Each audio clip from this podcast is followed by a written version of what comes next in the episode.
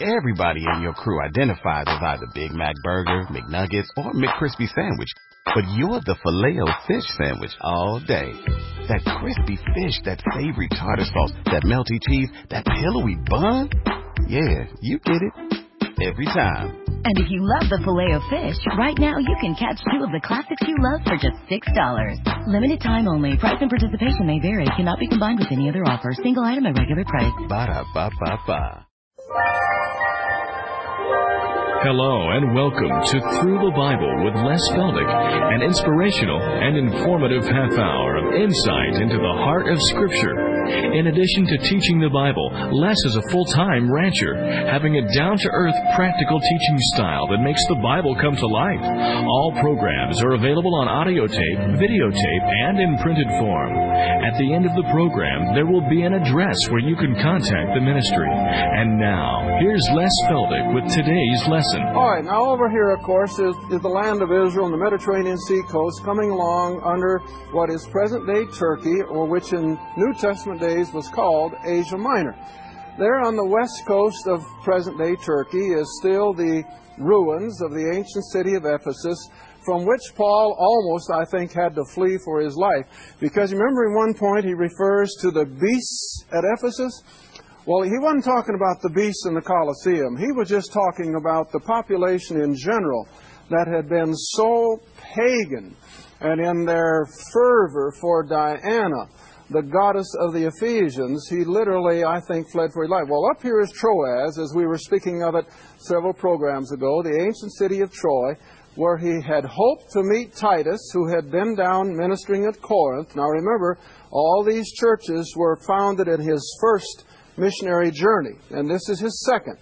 All right, so he missed Titus meeting him at Troas, and so he goes on up to Philippi, up here in northern Greece, where he was evidently on his sickbed nigh unto death. And then, of course, in time after he got well, he made his way on down and then finally visited Corinth a second time. All right, now that's the backdrop for these next few verses when he was evidently almost despairing of his life because of his tremendous sickness. All right, verse 7 of 2 Corinthians 4. But he says, We have this treasure. Now remember, he was talking about those things in verse 6 as we were in our closing moments. How that the light that lighteth the whole world is already there for us to draw upon. And we who know the Lord can have the light of the knowledge of the glory of God. All right, now then, verse 7. But even though this is such a magnificent knowledge and understanding, Yet God didn't see fit to put it in the hands of angels. He left it in the hands of mortal men. Paul was just as human as the rest of us. But it didn't stop with Paul. Other men came along, and as we've come down through human history, and even today, every one of us have the opportunity to share the word with whoever might listen. And so verse 7 says it all in that regard. We have this treasure. What treasure? The light of God. And we have this treasure in earthen vessels. Well, now he wasn't talking about a clay pot. What was he talking about? This body of flesh, see, made up of the elements of the earth. And so all of this that God has left for the human race is left in human instruments that the excellency of the power may be not of us, but of whom? Of God. See, man can never take the credit for anything. It all has to be of God or it's going to fall flat on its face. Turn back with me to 1 Corinthians. It's been a long time since we've even been that far back. 1 Corinthians, chapter 1, verses 27, 28, and 29. I have to remind myself of these verses constantly because I'm the first one to say, Who in the world am I? Why did God see fit to even use me? What little ways He done? Well, it's not because I'm somebody, it's because I'm a nobody. And that's where it has to be. All right, verse 27. But God, see, God hath chosen the foolish things of the world to confound the wise. God hath chosen the weak things of the world to confound things which are mighty, and the base things of the world, and things which are despised. See, that's what God uses.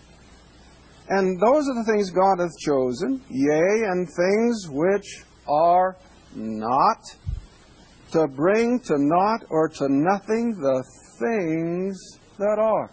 In other words, what's all this say? God uses that which mankind would never dream of using. And He uses it for His honor and His glory. All right? And what's the purpose? In verse 29, just like it is back here in verse 7 of 2 Corinthians 4, the same concept. All of this is for the one purpose that no flesh should glory in His presence. No one. Not a Dwight L. Moody, not a Finney, not a Charles Wesley. No one can ever glory that they accomplished something. It's all of God or it is none of God. All right, back to 2 Corinthians 4.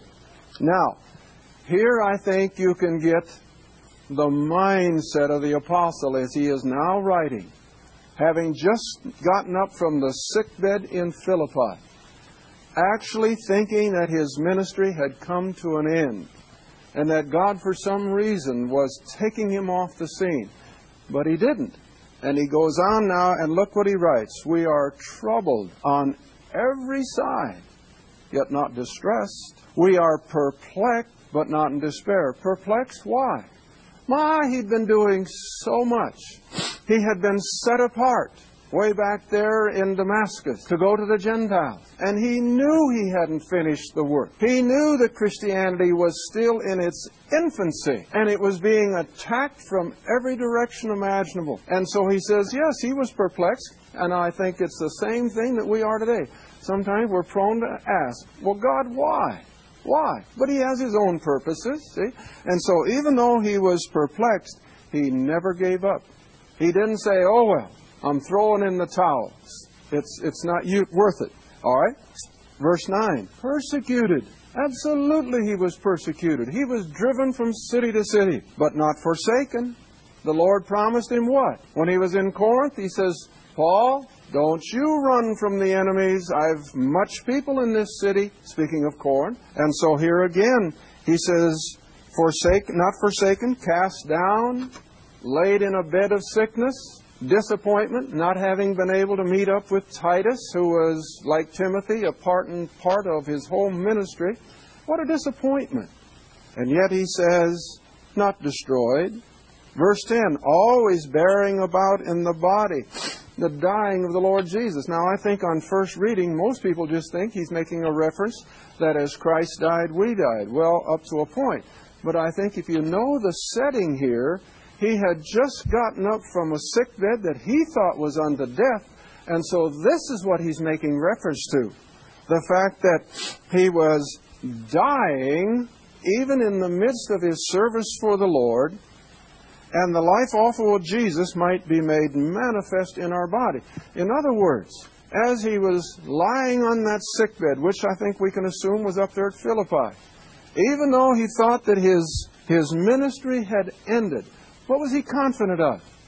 That he had done as much as the Lord intended him to do. You know, I always have to think of how he wrote to Timothy, which of course was at the end of his ministry. Turn back with me to that. Second Timothy, probably the last of his epistles that were written before he was finally martyred.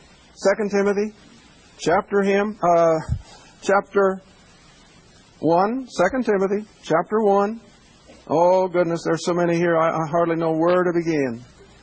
But beginning with verse 9, 2 Timothy chapter 1, verse 9, speaking of God in verse 8, who has saved us, called us with a holy calling, not according to our works, but according to his own purpose and grace, which was given us in Christ Jesus when?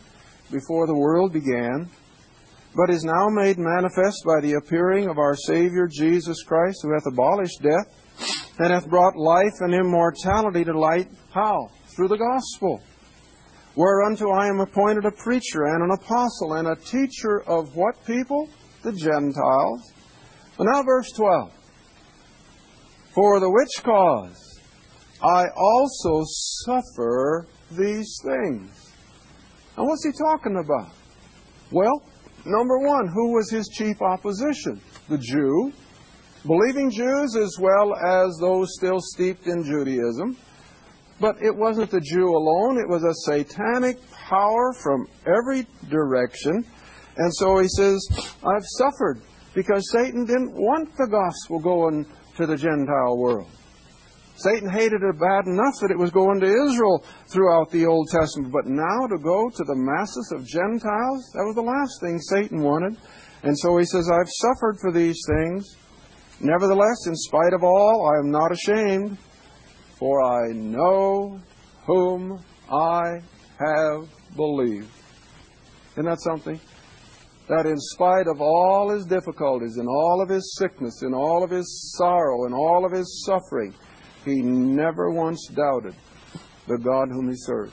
He said, I know whom I have believed, and I am persuaded that he is able to keep that which I have committed unto him against that day. And then verse 14, I, am going to make a comment. We'll be studying Timothy someday if the Lord tarries. I doubt if it'll be that long, but he may.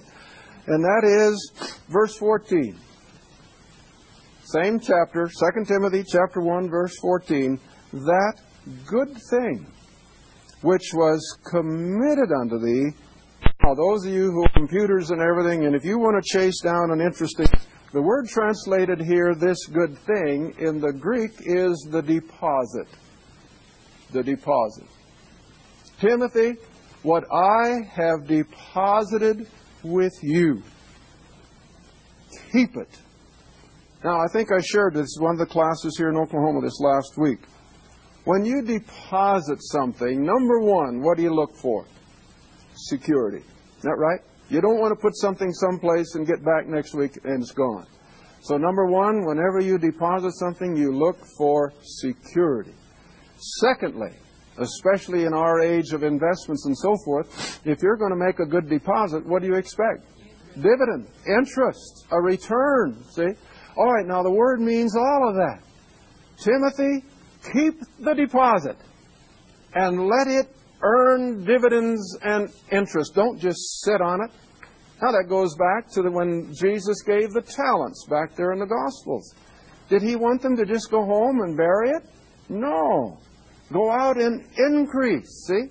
And so the same admonition, I think, is good for all of us. Well, I made comment on verse 15 in a previous program, and I've already had phone calls on that where uh, someone said, I never knew that verse was in my Bible.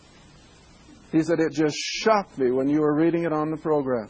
He said, What did the apostle mean? I said, He meant exactly what he said that all those in Asia be turned away from me. Now, you want to remember, like I've got here on the map, Greece was Europe.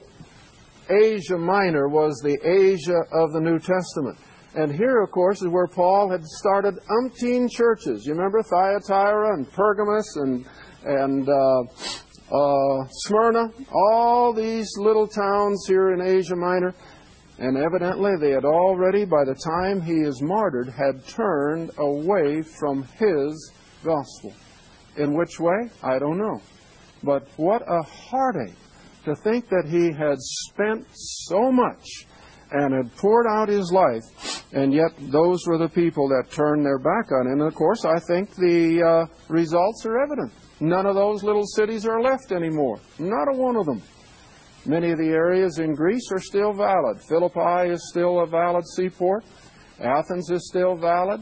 Corinth no longer the ancient city, but there's another city right next to it. And much of Greece refers to the journeys and so forth of Paul, but back there in western Turkey, nothing. It all faded off the scene, and I think that is the basic reason for it all. All right, come back to 2 Corinthians now, and we'll just skim through these verses because they're all just decrying the fact that he had suffered so much to get the gospel to these Gentiles. Verse 12, for example. So then death worketh in us, but life in you. Well, what's he saying? Well, as a result of him spending his physical life, his physical energies to get the gospel to these pagans, they were coming out of their pagan darkness, they were coming out of their spiritual darkness into the joy and the life of the gospel, but his body was suffering the consequences. And I'm sure that the old fellow must have been racked with pain as he sat in prison in Rome waiting for the executioner's sword. Because he'd been through so much, all for the sake of the gospel. But, verse 13, we having the same spirit of faith, according as it is written, I, what? Believe. See? Doesn't tell us anything else that he did, but he believed. Now, we were just talking about it at break time. Maybe it's a good time to rehearse this. Come back with me to Acts chapter 9. Acts chapter 9. I know a lot of our folks were with me when we studied this, but a lot of you weren't. And remember, this is where you have that tremendous change of direction in the book of Acts. Up until this chapter, it's Peter and the eleven and Israel. And now, all of a sudden, with just an exception in chapter 10, and Peter comes back on the scene momentarily, all the rest of the book of Acts covers this one man and Peter is completely forgotten so far as the Acts account is concerned. But here in Acts chapter 9, verse 1, Saul of Tarsus, that great persecutor of Jewish believers. Now remember, he didn't go after Gentiles, there were none of them believing yet. But he was after the believing Jews who had supposedly followed the heresy that Jesus of Nazareth was the Messiah. And to this good Jew, Saul of Tarsus, nothing worse could have happened to Israel. And so he's trying to stamp it out by persecution, by imprisonment, by putting them to death. All right, read on. And as Saul was yet breathing out threatenings and slaughter against the disciples of the Lord, he went to the high priest. And he desired of him letters to Damascus. See, he's not satisfied any longer with just working the, the small towns of Israel. Now he wants to go into Gentile territory and go to the synagogues, that if he found any of this way, that is, that Jesus was the Christ, that whether they were men or women, he might bring them bound unto Jerusalem. And as he journeyed, he came near Damascus, and suddenly there shined round about him a light from heaven, from above. And he fell to the earth, and he heard a voice saying, Saul, Saul, why persecutest thou me? Verse 5, and this is what I want you to see. We always make this point. And he said, Who art thou now? Here's where we have to be careful. All the way up through the Old Testament, the word Lord was used by the writers of Scripture, by the Jews in general, in place of the name that they didn't even feel adequate to repeat. what was it? Jehovah. Jehovah. It was of such awe and such high esteem that the average Jew didn't even want to breathe it. And so what did they substitute? Lord. Now, all the way through the Old Testament, when you see capital L, capital O, capital R, capital D, it's Jehovah. And the same way here, when Saul of Tarsus addresses God, which he knows this light and voice is, in so many words, he says, Who art thou, Jehovah? Even though he didn't say it, he was thinking it. Who art thou, Lord? Who art thou, Jehovah? And how does Jehovah answer? I am Jesus. And it blew his mind. Imagine. Here he thought he was doing the work of Jehovah by stamping out the name of Jesus. And then to suddenly realize that what he thought was his enemy was in reality the God of Abraham. See? Oh, what a transcending experience. And then he says, Lord, what will thou have me to do? It didn't take him an hour to figure out who the Lord was. It didn't take him very long to understand who Jesus was. You know, I've shared on this program, a gentleman came to my home several years ago, and that was his first question. Who in the world is Jesus Christ? Oh, I wish more people would ask that question. Too many people don't know. People do not understand that Jesus Christ of the new is the Jehovah of the old. Jesus of the new is the God of Genesis 1 1. One and the same. The only difference was he, as we saw a few programs back, he manifested himself in the flesh. But it's the same God. That's who Jesus Christ is. He's the God of glory. He's the God of creation, see?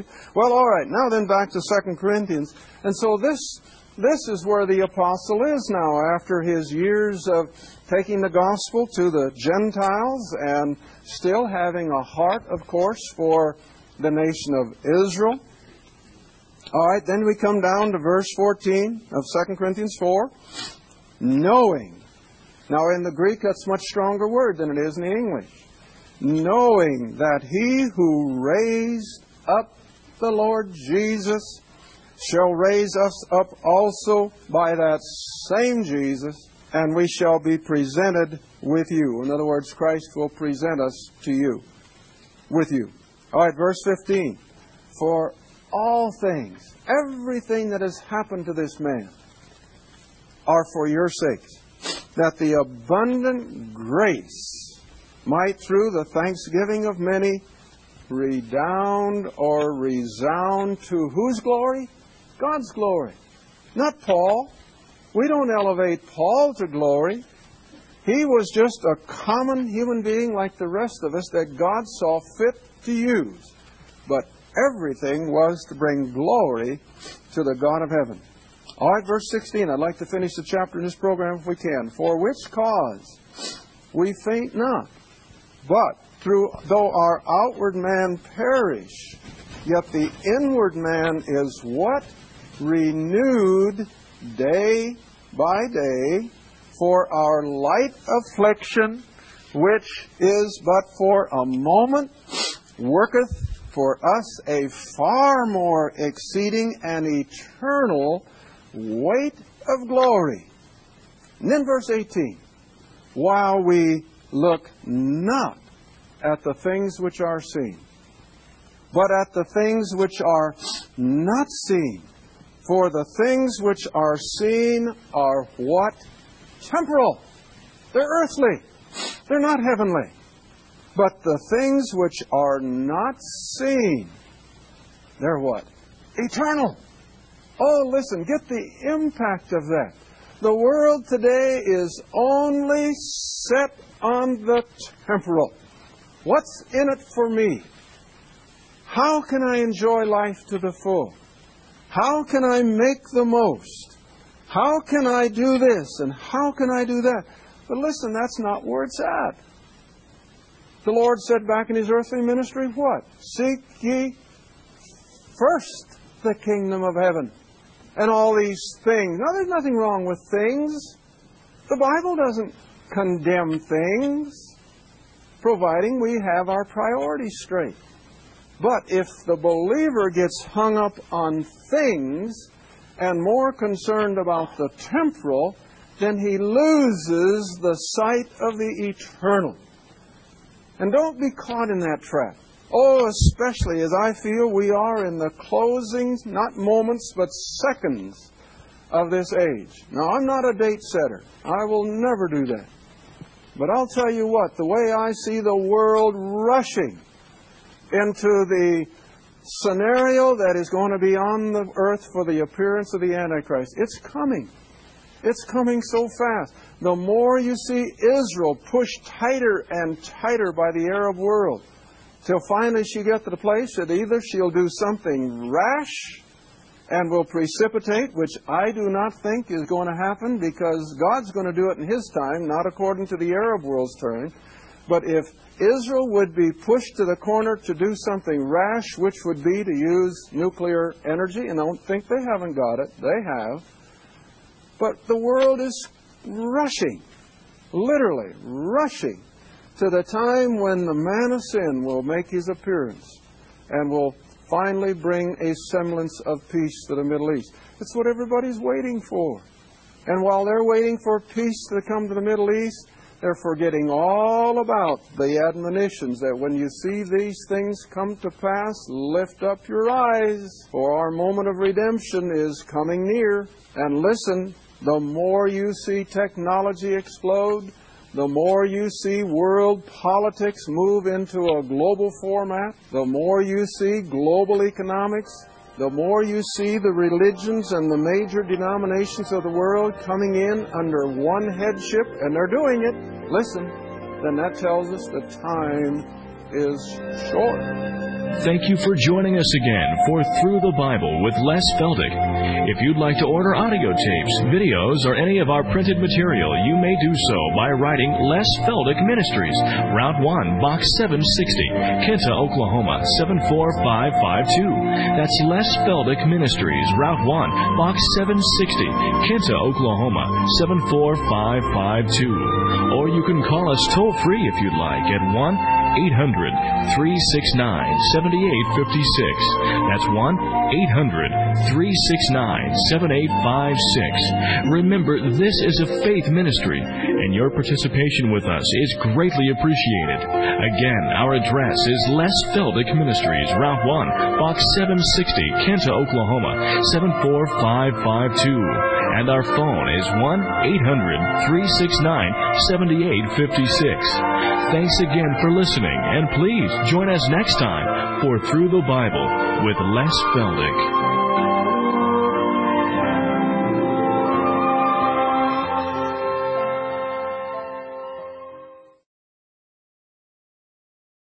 Step into the world of power, loyalty and luck. I'm gonna make him an offer he can't refuse. With family, cannolis, and spins mean everything. Now, you wanna get mixed up in the family business. Introducing The Godfather at ChumbaCasino.com. Test your luck in the shadowy world of The Godfather slot. Someday, I will call upon you to do a service for me. Play The Godfather, now at ChumbaCasino.com. Welcome to the family. VGW Group. No purchase necessary. Void where prohibited by law. See terms and conditions 18 plus.